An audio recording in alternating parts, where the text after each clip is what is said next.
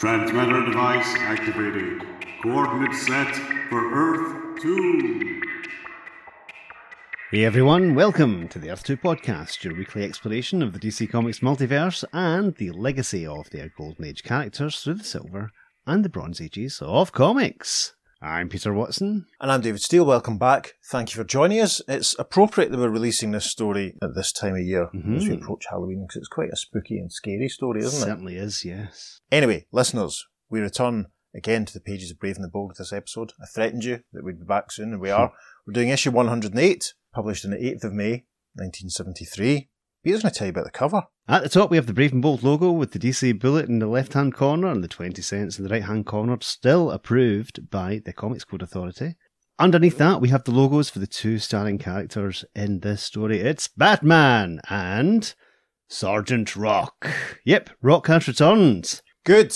Yes. This is where we again sort of say that even though Sergeant Rock is not a Golden Age character, because he's sort of closely associated to World War II, we decided to do all these Brave and the Bold appearances because it lets us torture our heads and try and work out which Earth Sergeant Rock was on. Obviously, we've done two previously. Yes, uh huh. Issue 80 odd issue 90 odd. Issue 80 odd obviously being the, the Neal Adams one, which we decided was absolutely featuring the Batman of Earth 2 because it was set during World War II and all this. Mhm. And then the Striped Pants War. Remember that one? Oh, yes, who could forget the striped Yeah, pants war? Which fudged the issue slightly, but Peter's going to talk about all that sort of stuff later. Yes, it's going to be fun. Yes. The main image on the cover, we've got Sergeant Rock in uniform at the bottom. He has a machine gun. Rich from the Weird Warriors podcast could probably tell us the exact type of machine gun it is. And he is firing at an overcoated and hatted figure who's standing on top of a ledge. But there's a cannon in front of him, so he could technically be standing on top of a cannon. Hmm. This figure is casting a mysterious shadow. The shadow actually looks like the Fantastic Four villain Diablo. Yeah. Now that you say that, yes, I mean, I was sort of thinking a bit Mephisto-ish Hmm. for other Marvel villains, but it's very, very devilish, isn't it? Yes. I think it's clear the intent, what's going on with that. Indeed. Now, this aforementioned cannon has a Nazi flag draped over it. Gasp. And lots of cobwebs as well, hmm which is interesting. I wonder if they'll be relevant. time. Mm.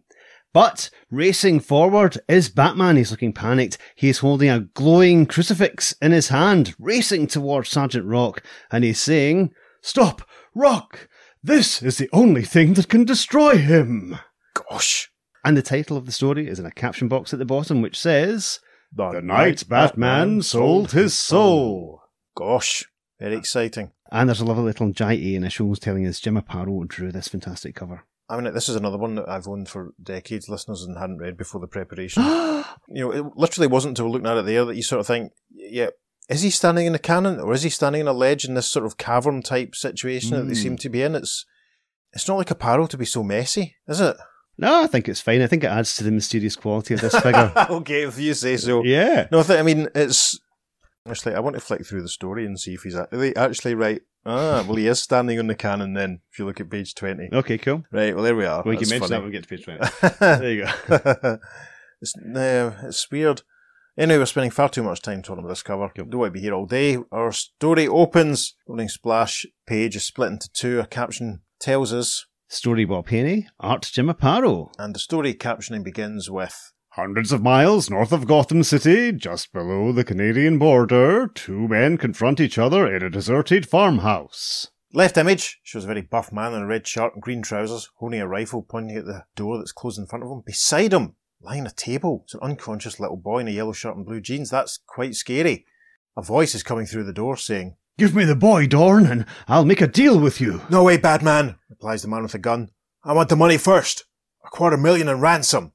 Outside, another right hand panel of the opening page, with a full moon looming in the background, we see that Batman is battering on the door of what looks like a, an old wooden cabin. Batman is saying, You criminal idiot! You snatched the wrong kid! He's poor! His family's poor as blazes! You're running a number on me, Batman. Look close at his shirt, Dorn! Look, you creep! And then we get some more captioning. A crazed criminal, an innocent life at stake. Seemingly something the great Batman can conquer, yet this place, this time in his unique life is different. For an implacable fate has decreed that this shall be The, the night Batman sold his soul. Gosh. Top of page two, a caption reads Part one The old man from nowhere. Back inside the cabin, Dorn looks at the little boy. We can see the little boy's initials on his shirt. From outside, Batman's voice can be heard saying, See the initials LK. Do they stand for Brian Westfield, the rich kid you think you grabbed? Do they, Mad Dog Dorn? Huh? says Dorn as he reads the, the LK on the boy's shirt and starts to realise he might have made a mistake. We cut back to Batman outside as he hears Dorn's voice from inside saying, Maybe I did goof, but you go get the money anyway, Batman, and bring it here, fast, alone. No time. Look at him again. He should be unconscious by now because he's sick with a rare blood disease. He needs his medicine. I've got some with me. If he doesn't get it soon, he'll die and they'll hang a murder rap on you. We should point out in the background there's a, a wishing well. Put a well on panel two of page two, and someone will be shot with it. And anyway, Dorn again says from inside, "No, he's asleep. That's all. Quit stalling and get that money." Batman thinks. Miles to the nearest town and no time to get to a phone. Got to rush him, but the door's suicide. Looks to his left and thinks. That window. And then the caption for panel four. The next moment. There's a crash. Batman bursts in the window. Dorn fires on him immediately. There's a single blam. Batman recoils, saying, Ah! As Dorn says, I had a hunch you'd try this, Batman. First panel, page three. A full moon looming in the background. Take a drink. We see Dorn is dragging Batman's body across the ground towards the well. Dorn is saying, Lousy Cape Crumb. Dorn's done for you. For good. And in panel two, we see the tip of Batman's cape in one of his boots as Dorn drops him into the well, saying, So long, Batman. Comes morning, I'll contact people with more sense. Get my money and head for the border. See Canada and live. Yeah, that's the motto. Ha ha ha! And he laughs with the full moon looming in the background. Down, down in the dankness, the cold, numbing wetness, a famed life ebbs. Yes.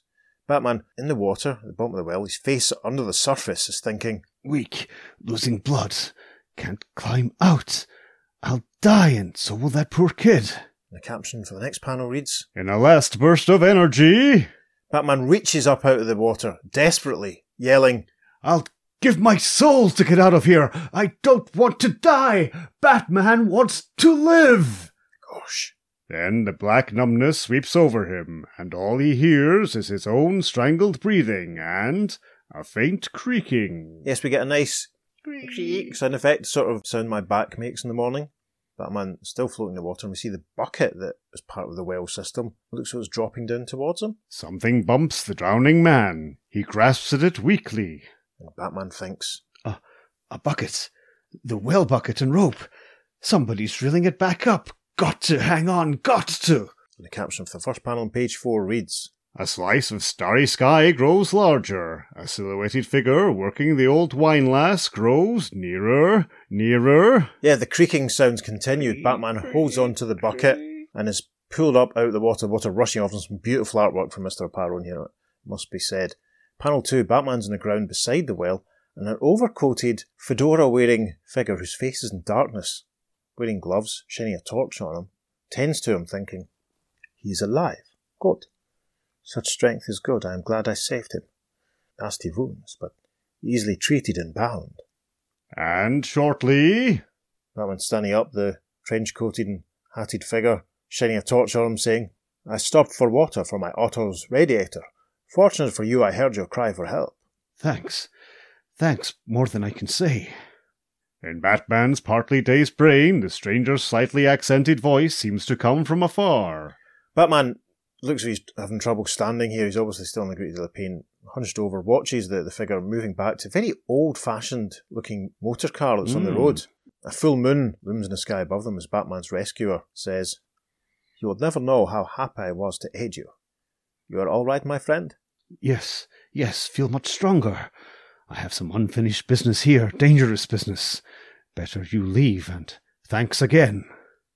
As the old car jounces off down the deserted road, Yep, leaving a trail of dust behind, and under a full moon, Batman thinks, Funny old gimpy guy. Never got his name. His voice odd, foreign accent. Now to take care of Dorn and that poor kid. Final panel page four, Batman crosses back to the window at the, the cabin that he burst through, and he sees Dorn sat in a chair, just leaned back against the wall with a shotgun in his arm. Batman spots Dorn, thinks, Dorn's asleep. If I tossed a shot up guy down a well, I'd figure it was safe to nap too. we get a very helpful caption at the top of page five. This time, the masked manhunter enters the house silently, and There's a Chuck. sound effect as Batman strikes Dorn in the back of the neck, and he crosses to the little boy. We see Batman has a test tube in his hand. Presumably, he's giving the little boy his medicine. Pardon the expression. Little boy rouses, saying, B Batman? Yes, son. Thank the stars you're okay, and thank that old man, whoever he was. Slow dissolve, caption for panel three. Two nights later, Gotham City. Yes, it's a very busy scene. You see lots of reporters, film cameras, and notepads, and press passes and hats. A police vehicle with Dorn being led out by an officer. A silhouetted figure looms in the foreground of the panel, but we'll see a bit more of him in a second. Commissioner Gordon is there, and he can be heard saying, Gentlemen, I'm proud to announce the capture of Mad Dog Dorn. And then we see in the next panel that the silhouetted figure was none other than Bruce Wayne, who waves a walking stick in the direction of the Commissioner and says, Taking credit for what Batman did, Commissioner? Ah, oh, it's you, Wayne, says Gordon, turning round and seeing him. No, my playboy friend. I was about to give him full marks for getting Dorn and saving that boy. Be sure you do, Commissioner. Well, ta ta. With that, Bruce Wayne walks off, twirling his fancy walking stick. Commissioner Gordon watched them go, thinking, Look at him, swaggering. Beats me how Batman can remain that vain, shallow swinger's friend. Peter's laughing at the word swinger. I'm just laughing in general. I'm happy with life. Oh, right. Okay. okay. God, what's going on? The caption then for the final panel, page five. But as the man the world knows only as Bruce Wayne rounds a corner into a dark street. Some of these captions are unnecessary, aren't they? Hmm. The artwork tells it. Anyway, take a drink. There's a dustbin there, listeners. Bruce leans against the wall of this alleyway, clutches his chest, and thinks, My chest, where Dorn's blast caught me. I'm a fool for coming out tonight, but people might begin to question my absence. and in the first panel, page six, he's actually on his knees down on the floor. He's obviously struggling, and a voice can be heard from off panel saying, The body is still weak, my friend, but that would soon pass, for I have need of your full powers. And Bruce, casting a deep shadow, thinks, What? Someone in the shadows, and his voice with a slight accent. Where have I heard it before? Panel two, Bruce starts to get to his feet, saying, Now I know you're the old man from the farmhouse who helped Batman, but And we see the legs of the man who's talking to Bruce. This man says, Yes, it is I, and I know your secret identity. I am an expert on other identities. I've had so many myself. Who are you? I can't see your face. Yes, we get another nice shot of this scary, moody figure, hat pulled down so his face is in shadow, the collar of his coat turned up, as he says, I go by many names. My face is famous, even infamous, but no matter. I'm here to remind you of our bargain. Bargain? Did you think I helped you for nothing? You called for me from the depths of your soul, and now that soul belongs to me. That was the bargain. You, whoever you are, we have no bargain between us. I owe you my life and I'm grateful, but this soul business is nonsense. Let me see you. Do not come closer, says the man. Caption for the final panel of page six. But as Wayne lunges, Well, very helpfully, Bruce thinks, He, he's gone, but I hear him shuffling along with that limp of his. Even weak as I am, I'll catch him. He has a couple of great big shuff shuff captions. Might do a sound effects caption montage tweet this week. And the shuffing continues in the first panel of page seven as Bruce catches up to a figure dressed in military green. Bruce grabs this guy by the arm and saying, Gotcha! and the figure in green yells, Watch it! He's getting away! Bruce Wayne feels a granite like arm hurl him down, but grimly he hangs onto it as. Yes, we see the man in the military green firing a pistol, a couple Pow, of pow. pow sound effects, firing a pistol presumably in the direction of the, the gimpy man in the overcoat. And then the caption for panel three reads, Then, as a deep throated car motor is heard accelerating, Yes, the man in military green is revealed to a very short, very smart white crew cut. He looks back at Bruce Wayne in anger, saying, You interfering crumb! He's given me the slip again. It's your lousy fault! Bruce recognises this guy, saying, Rock! You! and Sergeant Rock, for it is he, turns, walks towards Bruce, offering him his hand, saying, Huh? What in Hades? Wayne! Bruce Wayne? I can't believe this night. First, an old weirdo claims I sold him my soul, and then you turn up trying to put holes in him. Sergeant Rock puts his cap back on, takes Bruce's weight, helps to support him. As Bruce continues, Next, you'll be telling me the war never ended and you're still hunting Adolf Hitler. Brucey boy, you think you're making a joke. But that old weirdo is Hitler. Dun dun dun! Huh? Get me home, Rock. I'm hurt. And now my mind's blown too. My mind's blown too. Also, listeners, by that unexpected extra emphasis from Mr. Watson there, a caption runs out page 7 saying, And if you brave and bold ones feel your minds being blown, the shock waves get bigger in part two, which follows immediately. Listeners, are your minds being blown? Write in and let us know. Pete will give you the address at the end of the episode. So we arrive top of page 8. Caption reads part 2. Under, evil's banner. There's a swastika there for emphasis. A caption reads, It is later in Bruce Wayne's posh penthouse, and a grizzled Sergeant Rock, hero of a dozen wars, is saying, Brucey boy, I tell you, that old guy who claims you sold me your ever-loving soul is the biggest Nazi of them all. Der Fuhrer, Adolf Hitler. Impossible, Rock. Hitler's been dead for years. We see in panel two that Bruce has got his shirt off. We can see the bandages that he's wearing, obviously, to deal with his, his injuries. Lovely, big, fancy penthouse. It must be said, it looks Mhm. great. Well done, Mr. Aparo. Bruce, who seems to be smoking a pipe, He is indeed. despite the fact he has, you know, severe bullet trauma. the 70s, what can I say? Bruce is saying, He bought it in his Berlin bunker in May 1945, and every expert agrees it's so. Yeah, sure, but old Rock knows different. Let me set you right, pal. The last week of the war, me and Easy Company slugging deep into Germany. The next couple of panels have a slightly foggy border to them as we're into flashback territory. We're advancing into the Bavarian Alps when a crowd 8-8 KOs me. When I come to, you see that Rock's down on the ground, well actually down in the snow, they can see tents and webbing and a large aeroplane behind them. A German soldier with his gun pointing at Rock and Rock's thinking, I'm an enemy prisoner in a forest hideout. The next panel we can see what Sergeant Rock can see, a little wooden structure, two figures leaving this little wooden structure. One of them saying, Mein Führer, the Americanas are nearby. Even this area is not safe. You must leave. Sergeant Rock recognizes him, thinking, That guy, it's him, Hitler. And we see Adolf replying to his officer, Yeah, I must escape to lead our cause to triumph some other day. He gestures with his thumb towards Rock on the ground. That enemy sergeant, he may have seen me. Shoot him! We pass an advert for some toys. We pass the full page, the day Bill told off his boss advert. Oh, yeah. Have we had that yet? I don't think we have. Don't think so, no. I think it's the first time we've seen that. Uh-huh. Fantastic. Sergeant Rock's narration continues at the upper page 9. I sweated a ton as I heard that plane take off. And that Nazi major's Luger pointed right at my already aching head. Yes, we hear the brum of the engine in the background, Walking the ground, the German major pointing his gun at him. Rock's narration continues in panel 2. That's when American shells zeroed in like the 4th of July had come two months early.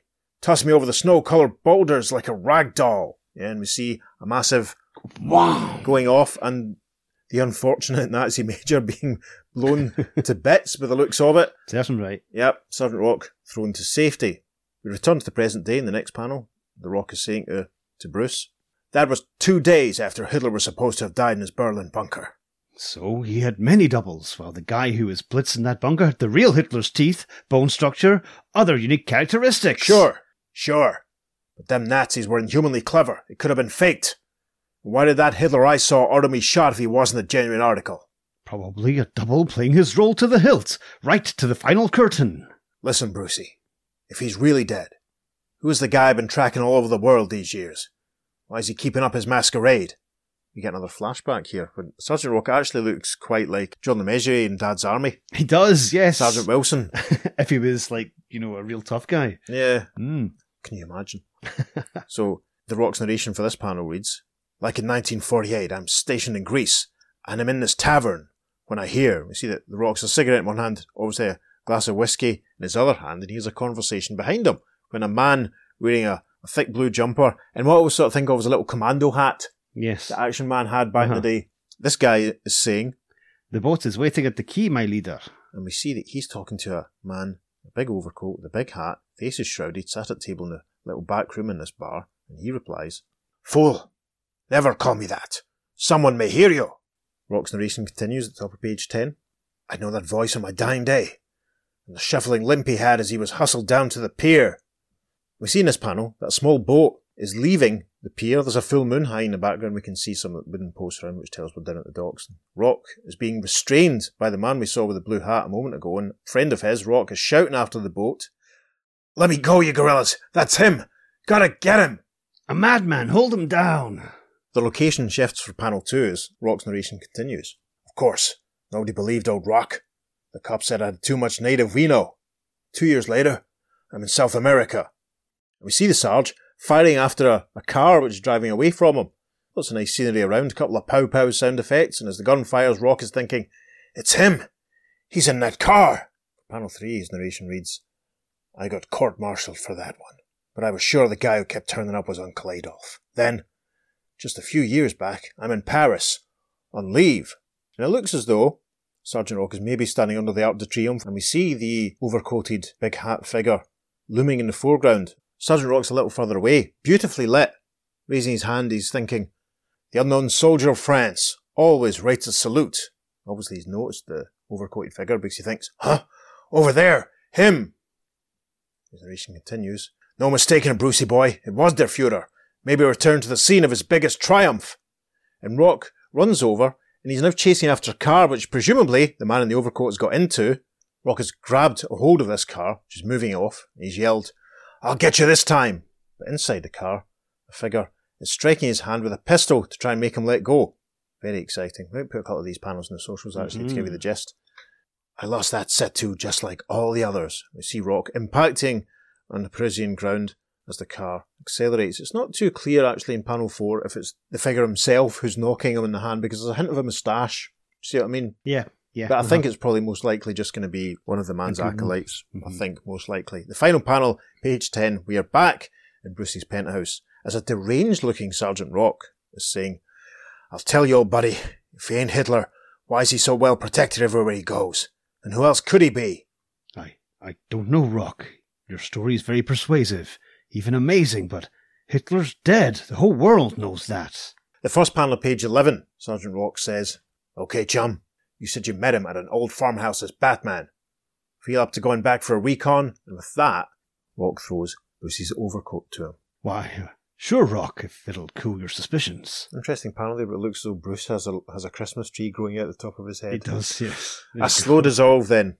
Some hours later. And actually, listeners, if we quickly look back where Batman has been speaking, was first speaking to, to the man who rescued him from the well, we can see a big building in the background behind the old motor vehicle, which we didn't really notice as significant at the time. But presumably this is where they are now because they're inside a building. You can see a copy of Mein Kampf, a German helmet, there's a Nazi flag hanging on the wall, some equipment. Bruce is looking through some paperwork as Sergeant Rock enters and says, A Nazi nest!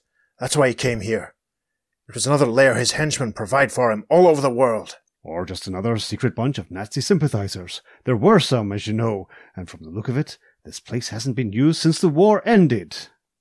Later. Yes, we're at a, a rainy Gotham airport out on the tarmac. Again, very like the Canary story we did recently, some beautiful colouring and lots of moodiness going on. We see Bruce and Sergeant Rock. The Rock is saying, Okay, Bruce, you don't buy my story, but he's here in Gotham City and I'm going to get him this time. See you, pal. Careful, Rock, and try to understand why I can't believe as you do. But as Wayne enters a waiting taxi. Bruce opens the door, but he sees a gloved hand and an overcoat inside. Bruce says, Oh, sorry, I didn't know it was taken. No heroics, my friend. The driver is armed. You! Bruce recognises, obviously, the figure from earlier on. Gets into the cab for the final panel of page 11, saying, Okay, old timer, what do you want of me? Only to remind you of our bargain. I need human tools. The Empire of Evil has many soldiers, and you have enlisted under its banner. A nice shot of the taxi moving through the rain at the top of page 12. Bruce can be heard saying, I did no such thing. I owe you nothing, except gratitude. You're wrong, as you will see. Soon you will be doing my work, the work of evil. You can see that the cab driver is indeed armed. We see his pistol in panel 2. Also, we see Bruce reflected in the cab driver's mirror. Cab is pulled up. I believe this is your destination. Goodbye for now until our next rendezvous. There won't be any. You can count on it. A slow dissolve. The following day, as Batman resumes his normal patrol. Is this Batman out in broad daylight? Yes. Exciting. Just standing in the middle of the street, and there's a vaguely shady looking guy standing minding his own business in the background in front of a couple of dustbins to take a drink. Batman thinks, That guy, it's Willie Gans. And he says, Hold it, Willie. Willie legs it in the next panel. Great shot of Batman chasing after him. Batman thinking, He always was the fastest sneak thief in Gotham, but not fast enough for me. Suddenly, a massive oil tanker has appeared behind Gans, who's rushed in at the middle of the road. There's a screech of brakes as Gans yells, No! Shortly, Yes, we see in the background there's an ambulance with its light flashing and Gan's body being lifted into the back. Commissioner Gordon is there. He's saying to Batman, Too bad. Gans have been going straight this year. That's his wife. Poor woman. You can see a woman, dark hair, long purple coat, standing next to the ambulance. Batman tilts his head and says, going straight? I, I, I didn't know. Then why did he run? Mrs. Gans says in the first panel of page 13, The real question is, why did you chase him, Batman? I only wanted to speak to him, check on his habits, Mrs. Gans. So the wail of the siren as the ambulance departs, and Mrs. Gans replies, By what right? He'd done nothing. You frightened him into the path of that truck. Murderer! Heartless murderer! She calls. Batman walks away, and we can see there's a sign in the shop window next to Batman. He seems to, to read that says, Are you doing the devil's work? Which is very on the nose. Caption for panel 3 of page 13. And later, Batman, presumably in Bruce Wayne's penthouse, has answered the telephone. Quite a lot of condensed storytelling going on in this Yes. comic, it must be said. A voice can be heard coming down the line saying, As I promised, my friend, you are following my evil banner. you again. No, I. It was an accident. Your next evil act will be no accident either, and of greater value to me. It will happen at midnight on the last day of this month. What? You're crazy! A madman! Batman looks alarmed. But the masked manhunter cannot hang up on the incredible thoughts whirring in his brain. Slams the phone back down. as a nice slam sound effect. Peter's gonna, yeah, we go. That's how Peter vocalizes that. And Bats is thinking, There's another possibility, even more way out than Rock's theory. So much about that old man fits both ideas. His many guises, uncanny way of knowing things, and being everywhere at once. His ability to influence people to evil ends, but that's crazy too. I. I don't believe in devils. I don't. And we see that he's thinking about the sign that he walked past the page, the one that says, indeed, are you doing the devil's work with a little caricature face of a red devil face? That, to be honest, kind of looks a bit like Davy Steele. Can't lie. the phone rings again. Batman answers in the first panel of page 14. The voice says, Batman, Gordon, right at Gotham Airport. You better get here. That's very abrupt, isn't it? Hmm. A caption feeds us into the dissolve saying, Within minutes. Batman arrives at the airport very quickly to witness what looks like some military police manhandling. Well, as Batman yells, Rock! Commissioner Gordon is there. Fantastic tie that I'm sure Peter would wear. Yes, I would rock that tie. The commish saying, You know this maniac? He tried to gun some poor old man boarding a jet to Europe. Ah, yes, he must be suffering from a relapse from orange shock, Commissioner. Would you release him into my custody? He's lucky he's your friend. See that Rock is in full dress smart uniform in the next panel. An aeroplane looms in the background, so take a drink. Sergeant Rock saying, Thanks, pal. Does this mean you're beginning to believe me?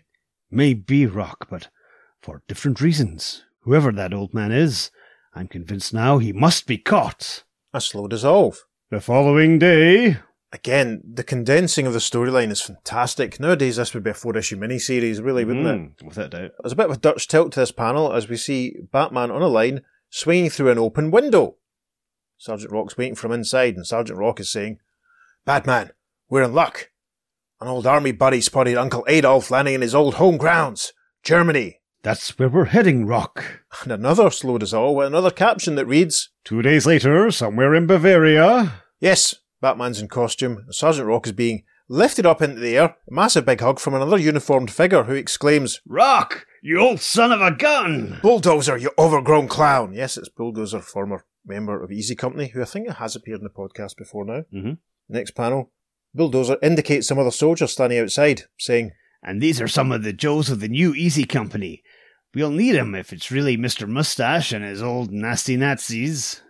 and a young corporal who's standing nearby looks very impressed, and he says, Sergeant Rock, Batman, they're living legends.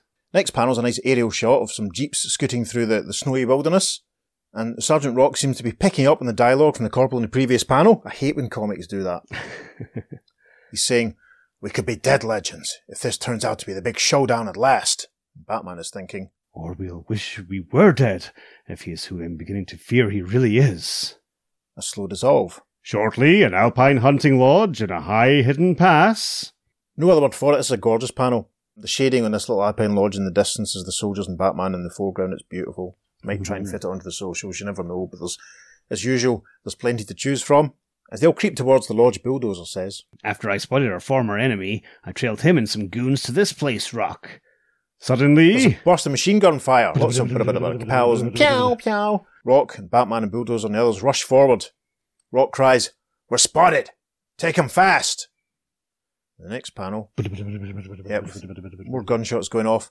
Bulldozer drops to the ground in front, fire his rifle. We see Sergeant Rock hurling a grenade and saying, Just like the old days, Bulldozer. Better Rock. Batman's on our side. Ah, that's very interesting. Final panel of page 15. Sergeant Rock looks around and says, Hey, where is he? Yes, where is the masked manhunter? Try part three, which begins on the next page. And it certainly does. Top of page 16, part 3. Welcome, Welcome to to, hell. Gosh, that's exciting. The caption for the first panel there reads, Moments later, as the firing suddenly ceases and tense men move cautiously into the silent hunting lodge, Yeah, it looks like Bats has got ahead of Easy Company. He's inside, down on the ground examining. Sergeant Rock enters behind him saying, Batman, might have known you'd be first in. Any sign of you know who? he was here all right. This rug's worn from someone dragging one foot over it, but our bird's flown the coop. How does he know that? He, he's the world's greatest detective. Anyway, there's a big nasty flag on the wall behind and a couple of dead bodies on the ground around them. Batman's examining something he's picked up as the rock says, Blasted! And this bunch is kaput. They can't tell us anything. Maybe this underlying train schedule can. Hmm. Come on, we've got an express to catch. And so, a full moon looms in the background as the caption for the next panel reads, One hour later. Yes, a nice fancy, very old fashioned steam train is hurling along the tracks. Sergeant Rock, Batman, and the others in their jeeps trying to catch up with it. We can see Batman's cape flowing behind. They really should have tucked that in. Sergeant Rock notes the train and says, Here it is. Bring me alongside, Rock. If I don't signal you by midnight, stop this baby, even if you have to wreck it. In the next panel, we see Batman leaping from the jeep, grabbing the side of the train. There's an enormous narrative leap between that and the next panel. The caption for the final panel, page 16, reads, As the masked manhunter inches down a corridor, Yes, he gets grabbed by a couple of pointy helmeted, uniformed policemen or army men. Batman exclaims, What? and there's a bowler hatted figure who identifies himself very helpfully when he says, Do not resist. We are federal German police. first panel, page 17, Batman replies, I'm the Batman, a law enforcer myself. I. We know very well who you are. Pardon, Herr Dr. Ritter. Is this the man who's been harassing you? And we see a man wearing glasses and a large overcoat with a collar turned up. And as the masked manhunter hears again a by now familiar voice. Yes, we see him from the front. Doesn't really look what we've been led to expect. Just looks like a random old guy with a white beard and glasses. And he looks up and says, Yeah, he and some crazy Amerikaner sergeant who have been hounding me for years think I am Adolf Hitler. Scoundrel. Why, I myself was in a concentration camp and almost died. Police officer says, That is right. The good doctor was an anti Nazi. Batman looks shocked as he thinks, His face, I can see it for the first time. Rock and I, my God, have been wrong all along.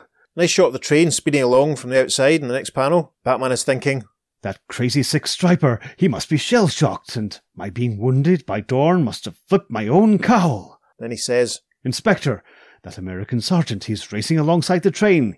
He'll wreck it within minutes. The next moment. The German officer replies to Batman saying, Thank you, that is all we wish to know. Fire! Fire! and the armed men who were with him start firing out the window at Sergeant Rock and his men. Batman yells, A trick! and then there's a massive what sound effect in the final panel of page 17 as Batman is struck in the head.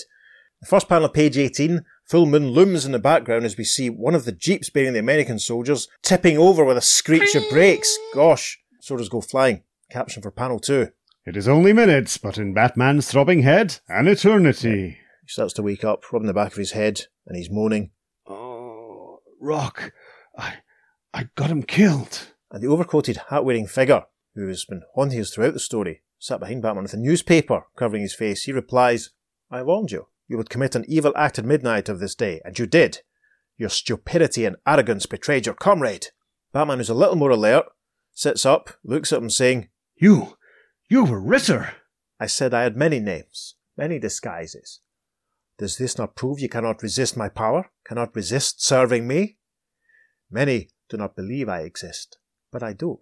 Many do my work and believe they do good. You are no different. No, no! I must fight this feeling of helplessness, of evil flooding me. Rock, Rock, I've killed you. And it looks though Batman could almost be crying here. He's cradling his face in his hands and, and he's visibly shaking. Gosh.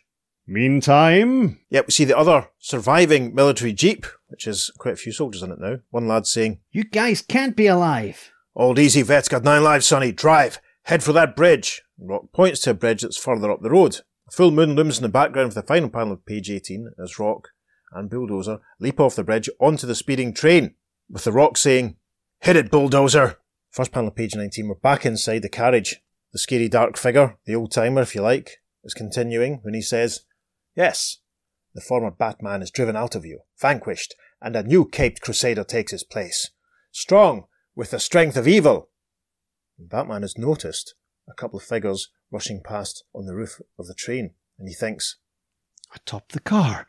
Rock! Bulldozer! He turns to the old timer in panel two, saying, He's alive! Rock's alive! I didn't kill him! But now I'm going to end your foul existence! He moves towards old timer. The capture of panel three reads, But as the Batman lunges. Yep, things go dark. Batman exclaims, The lights! And a few seconds later. Yep, the lights seem to have come back on. Batman observes. He's gone. And he looks out the window, sees all sorts of things kicking off in silhouette, and remarks, Rock needs help. Yep, it's a full moon looming in the background in the next panel. It looks so not just Sergeant Rock and Bulldozer, but the rest of the soldiers have made it onto the top of the train because a full fight is going on between the men of Easy Company and presumably some of Old Timer's goons. One soldier goes flying off the top of the train with a Aye! Sergeant Rock whirls, sees the Cape Crusader arriving and cries, Batman!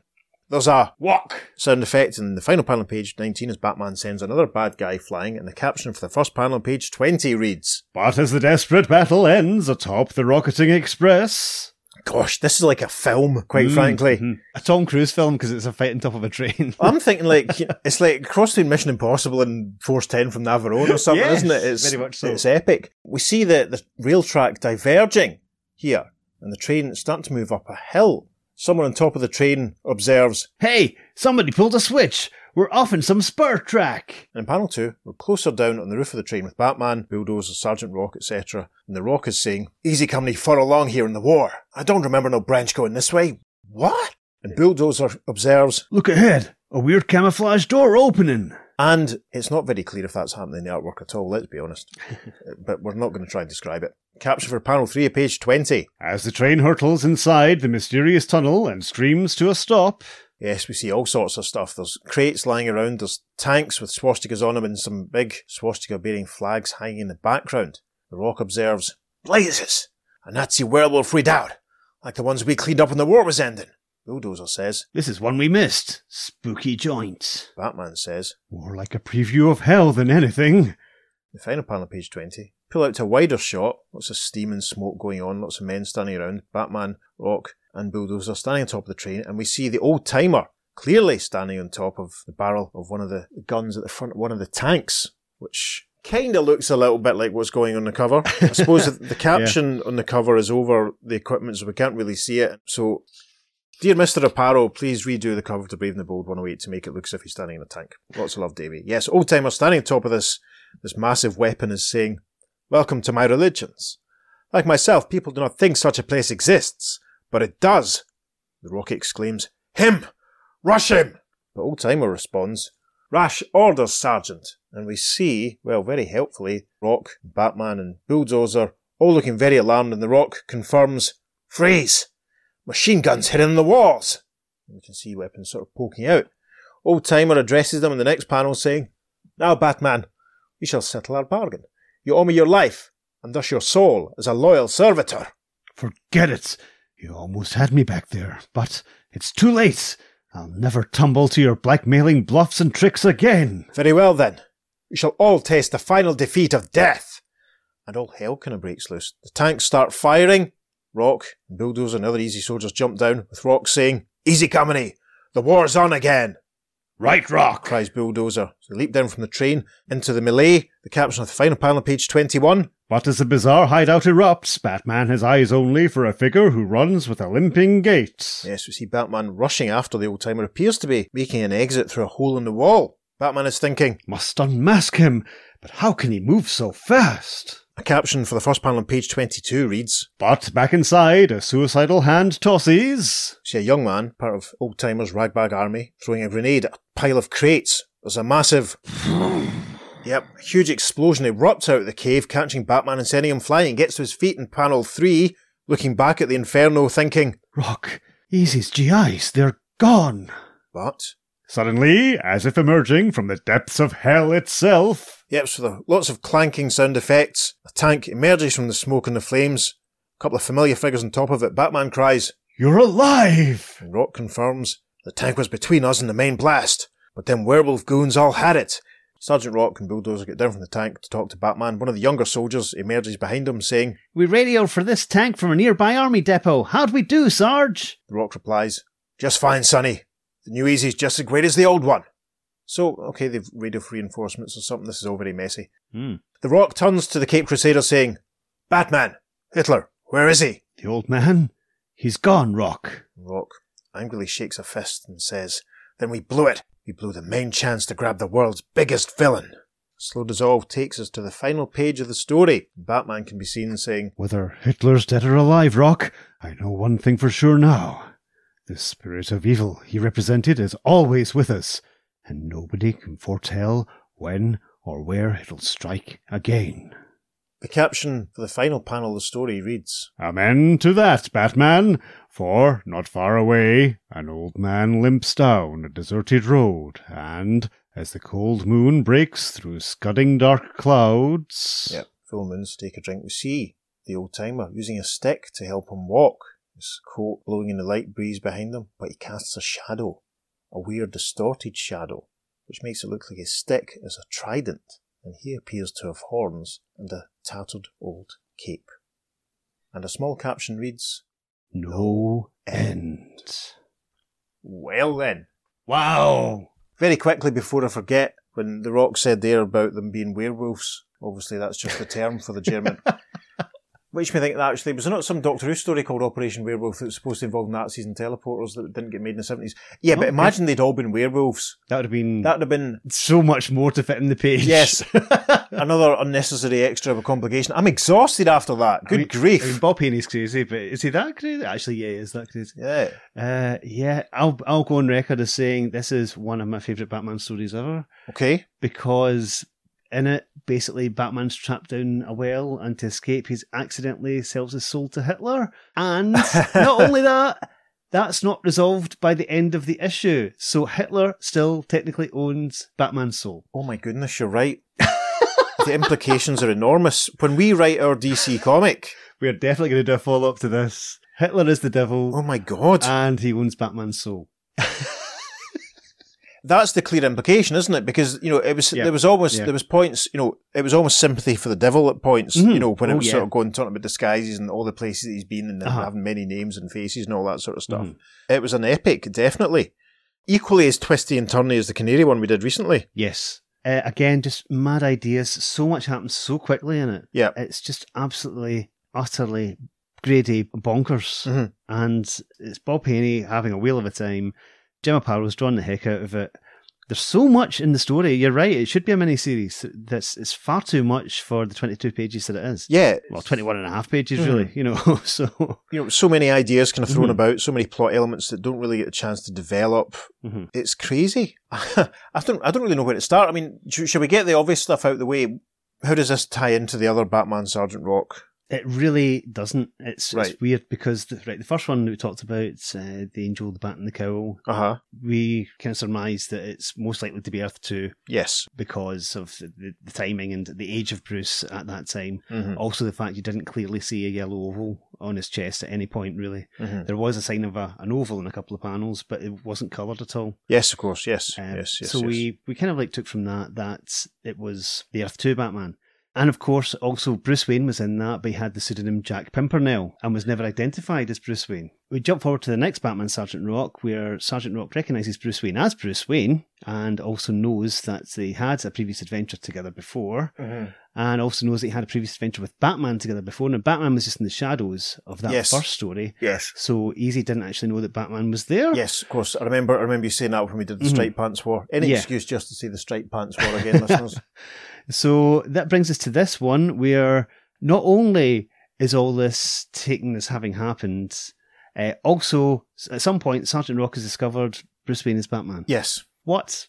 it could almost be like a third Earth, almost with with them meeting and just having a different relationship or something, couldn't it? I think there's just unseen stories that we Yeah. don't, don't know about because it's just so bizarre. I mean, obviously there are a couple more Sergeant Rock, Mhm. And Bolds, which we're going to do at least. What, three? One of which is conspicuously and obviously set during World War Two and kind of Uh-huh. could almost act as a gap filler between some of that. But obviously, you know, we haven't read it yet, so you know, Yeah. we can't really factor that into our, Mhm. our reasonings at this point. Yeah, once again, we're just reading these in order as you would do at the time. So exactly. at the time, this is what you would think. Because th- th- there was one point when we'd posted when the Striped Pants War was out about the contradictions, and I can't remember who it was, but someone had commented or replied to a tweet or something saying, "Well, there's this story where blah blah blah," meaning that the the 140 odd issue, whichever number it is, and and you know our reply was, "Yeah, well." We haven't read that yet. We don't know. We can't factor that into the to our reasoning here because, Mhm. as far as we're concerned, it's not been published for another five years. Yeah.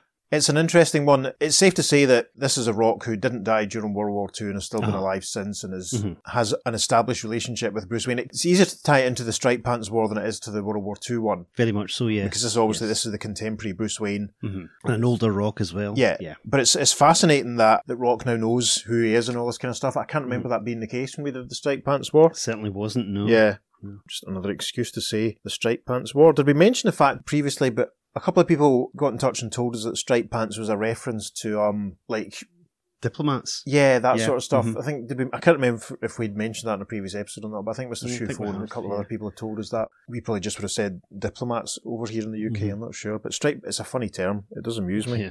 There's so much in this one, it's almost difficult to know where to, to start unpacking it. Like the little sign, Batman's nerves that he was doing the devil's work. Yeah. Just the, the sheer supernatural hmm nature of the bad guy, that's really different to the, the down to earth grittiness of Yeah. very much the real world of the last Batman and Mhm. Sergeant Rock story. And the ambiguity as to his actual identity at Yeah. the end, you know, Yeah. is it the devil? Is it Hitler? Is it something else? And as you say, it's it's the real typical Haney stuff, isn't it? Just throwing Yeah. stuff out without any regard of how it fits or if it gets resolved. And yeah, just tell an entertaining story. Yeah. and it's up to us to make it work. So Uh-huh. that's great. Yeah, it's, I mean, I'm exhausted after it, quite frankly. and Aparo's drawing the heck out of this. It's great. Yes. I do love the scene back in Bruce's penthouse where Rock's smoking away on his, uh, cigarette, and uh, Bruce has got his pipe out, almost as if it's you know he's got nicotine envy. Uh, Yes. So much, um, Yeah. so many bad habits yes, very display. very testosterone. I think Bruce is like trying to you know look Uh-huh. a, look a bit more macho because Rock's in the scene. Yeah. Yeah, aye, that's that's a thought actually. I like Commissioner Gordon's exasperated cameos. I feel sorry for Yes. Mrs. Gans. yeah, uh-huh. You know what's I know. You know, I almost expected her to turn up at the end to be involved, getting part of the revenge and Mhm. all that. What happened to Dorn? What happened to the little boy? Who was the little boy? Well, he was cured, and well, he did say at the beginning it was just like it was the wrong, the wrong Yeah. kid. But you know, he's got this disease and he's going to die. But again, it's hostage taking for what was it, half a million this time? You know, very much a, a Bob Haney thing as we saw with the Black Canary story. Yeah, and I suppose it's it's really just to have Batman there so that he's in that position where he Mhm. falls down the well and has the need to sell his soul. he falls down a well. It's just, it's so good. It's thrown down a well. Yes. it's Is this the first time- Brilliant. Batman's been thrown down a well on the podcast. It's- it's- On the podcast, yes, I can't possibly comment about the rest of his life. I've not read every Batman adventure and cross referenced it with Thought the you well. had.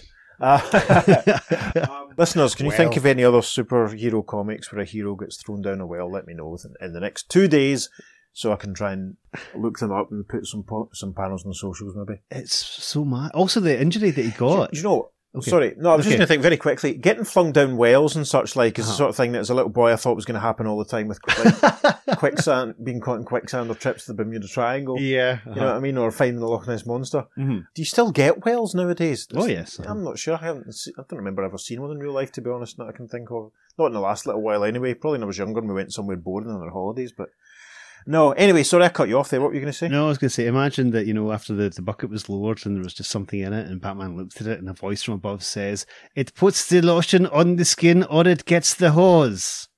Silence of the Lambs reference there. I've never seen it. Gosh, oh well. Yeah, okay. there you go, listeners. There you are. Add another one to the list of early 90s movies that David didn't see. Oh, there we are. Sorry, Yes. that's totally spoilt your your clever. I'm sure the listeners would have. Oh, yes, uh-huh, yes. Whereas I didn't. It's an it's a weird one to talk about because I feel like we could almost go through every single page and talk Well, about every could. single little thing, We like so all the. Mm-hmm. the exciting chase along beside the train and all the fighting and the gun. It's Yeah. it's packed. I mean, for twenty cents, it was an absolute Mhm. bargain. It's the opposite, and this has become a real bugbear of mine recently. It's the exact opposite of decondensed right for the trade storytelling that Yeah. we're so used to Oh, without a nowadays. doubt. Without a doubt. There's enough plot in this to Mhm. last someone a whole six issues of a new JSA series, for example. Yeah, and still plenty of space for some fantastic artwork. I mean, Yeah. that uh, panel with the the cab in the rain at the top of page twelve is just glorious. Uh-huh. With like the shaded, shadowy, Yep. like almost distorted buildings, because obviously it's that heavy rain. It's, Of course. it's fantastic. This is a panel at the absolute peak of his powers, I would Mhm. say. Some gorgeous stuff, like as you're saying at top page 12. Look at the final panel of page 11 as the, the rain rushes off the cab, you know, over the back window. And Oh, it's glorious. I was amused at the various little narrative leaps at points, you know, when we go from Batman jumping off the Jeep onto the train to being restrained. It's like, Yes. there's just so, there's just so much, so much to pack Uh-huh. in. Yeah, and one that they had to like jar in was uh, Rock at the airport, which is hilarious. Batman takes a phone call. There's a riot at Gotham Airport. Yes. and it cuts the next panel, and it's just Sergeant Rock himself just being like trying to be restrained by two military police. That's hardly a riot. Yeah. Commissioner Gordon, calm down. Exactly, because well, riot makes you think. When I first read that part, you know, a riot at Gotham Airport, you sort of thought, well, is this the devil old timer guy causing some kind of havoc there and Uh huh. there's all sorts going on, but not really. The fact that Batman got there and then managed to get Within minutes, Yeah. he got there. managed to get there and get like that side of the fence, as it were, and the fact Mhm. that Commissioner Gordon was just well, Commissioner, did he just stay at the airport now? Why was Commissioner Gordon there, and why not another senior officer? I don't know. We should also mention it was nice to see Bulldozer popping up. Certainly was. Yes. Su- uh-huh. suggests there at least that um that he Mhm. survived World War Two as Mhm. well. Rock, you old son of a gun. It was great. Yeah. I didn't Good do any fun. last time, but I might put a, a little Our Army at War cover gallery up. Oh, nice. Yeah. Uh-huh. um, just to, to pad out the content Mhm. this week. We'll see about that. There's so much left unsaid. Like, Mhm. Old Timer has this army, has this whole place hidden and all that, and Yeah. all this nasty paraphernalia. You know, the, a werewolf redoubt like the ones we cleaned up. So was it stored? Was it there? You know, who Mhm. was it that Sergeant Rock saw that Yeah. time, two days after Hitler was supposed to have died in the, the bunker? Who did die in the bunker? I'm sure there have been a million Hitler stories probably told in comics. Oh yeah, without a doubt, without a doubt. That was a running gag and stuff. And actually, do you know what? Ambush Bug uh, did a parody of that because there was commentary that it's a period in Marvel history where all the bad guys turned out to be Hitler Yes. for a period. But they had an Ambush Bug. They made it Darkseid. Like at the end of every episode, Bart they turned around and it was Darkseid there, and there was a famous one of Darkseid in the in the McDonald's outfit as yes. he turns around. yes, I remember.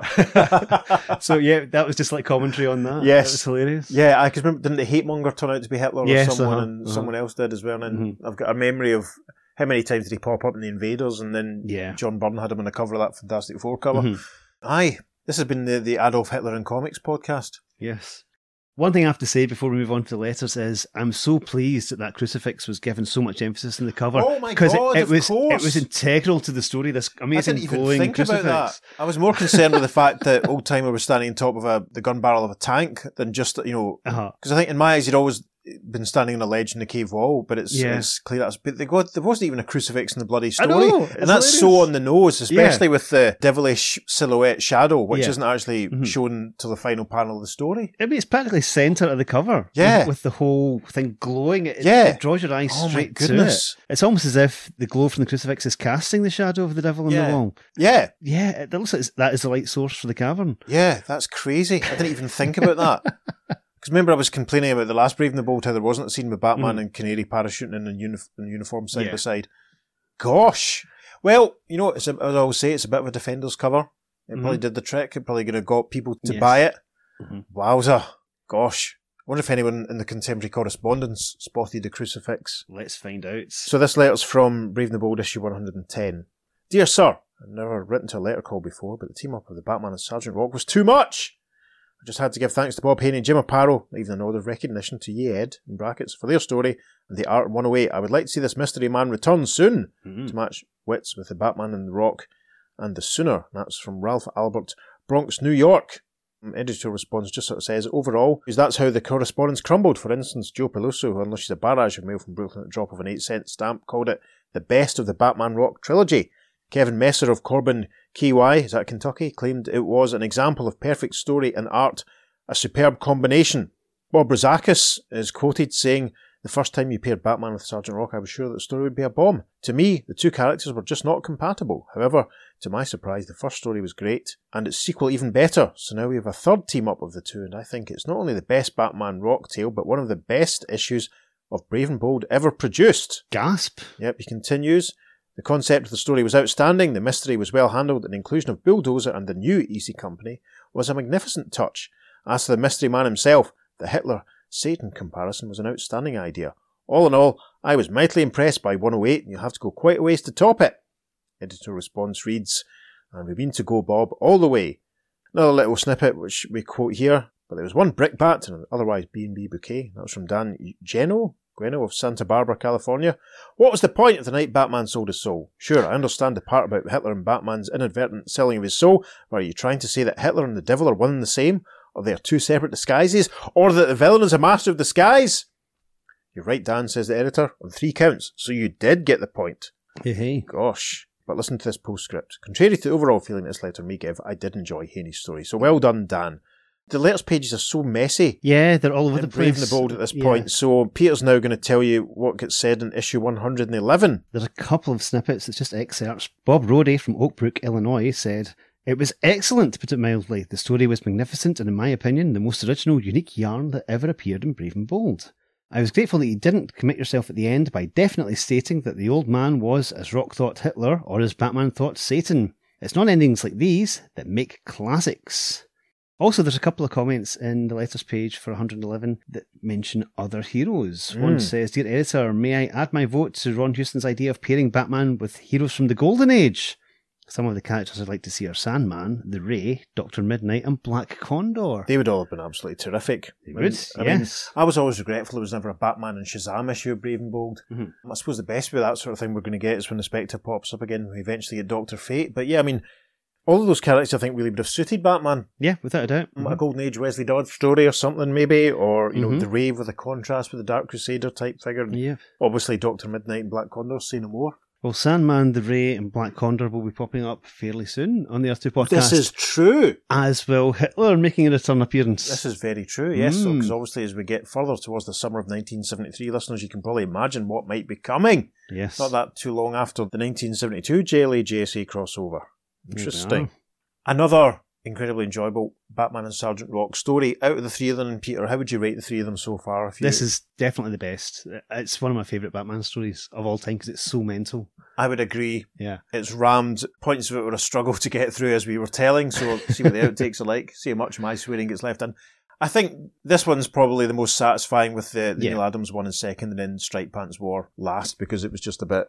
It was as much fun Mhm. as it was. It was a bit of a runaround. No, this was this was very interesting, and it leaves us really with more questions than answers Yes. for so much of it, and that's a little dissatisfying. But at the same time, it makes you think. Yes. I like sort of weighted, added attempts at real significance and all that Uh-huh. sort of stuff. Yes. Always good. We'll have to keep our eyes peeled for this weird satanic figure in case he ever pops up again. Yes. Probably won't. Oh well. And also, listeners, strap yourselves in because this isn't the craziest Batman Sergeant Rock team up. We've got that to come to Of course. much later on in the Earth 2 Yes. podcast. Yes, Yes. probably next year at some point, I reckon, Yes. but not to worry. Pizza! If people want to tell us their thoughts on issue 108 of Brave and Bold, or indeed any of the other stories that we've covered, what could they do? You could leave us a voicemail, David. You Well, that'd be fun. go to speakpipe.com forward slash the Earth 2 podcast, and we could even play out your comments on the show. If you're old fashioned and prefer typing to talking, you can email us at the Earth 2 podcast at gmail.com. Make sure you follow us on social media because we're putting up lovely bonus content for this and indeed every episode. On Facebook and Instagram, we're at the Earth 2 podcast, and on Twitter, because that's what we're still calling it, we're at podcast underscore Earth 2. We might get Bluesky set up one of these days, Max. Stop shouting at us. um, yeah, check out the socials, listeners, because this story was reprinted in issue 19 of Sergeant Rock Volume 2. So I'll be posting the Ah. cover of that so you can compare Mhm. it to, to the cover of this one. And as usual, I found a couple of foreign covers and stuff, so they'll be going up. Lots to enjoy to give you some extra context as to what was going on. We love it. If you're feeling generous, you go to wherever it is you receive your podcasts, leave us a positive review. We seem to have gathered an awful lot more regular listeners over the last couple of months, and we're very grateful. So it'd be nice to hear welcome. from you what you're thinking. Welcome, and it's really, really appreciated. And check out the back catalogue. Yes, get stuck in. There's some gems. Absolutely. We've posted links to a couple of them on the socials recently. It's just mm-hmm. further context. The MF Enterprises Captain Marvel has sort of bubbled up again. Ross and I were talking about him as well last night, actually. He's not going away. But yeah, Pete says this is our 170 odd episode, so there's plenty to catch up on if you've if you've just arrived. So get Mhm. stuck in, see what you think, and let us know. On that bombshell, literal bombshell, because it's Sergeant Rock. Yes, I've been Peter. I see what you did there. I've been David. Going for a lie down before we record the next episode. Take care. We'll see you next week on. The Earth 2 podcast. Transmatter cube activated. Return coordinates set for Earth Prime. You again? No, I.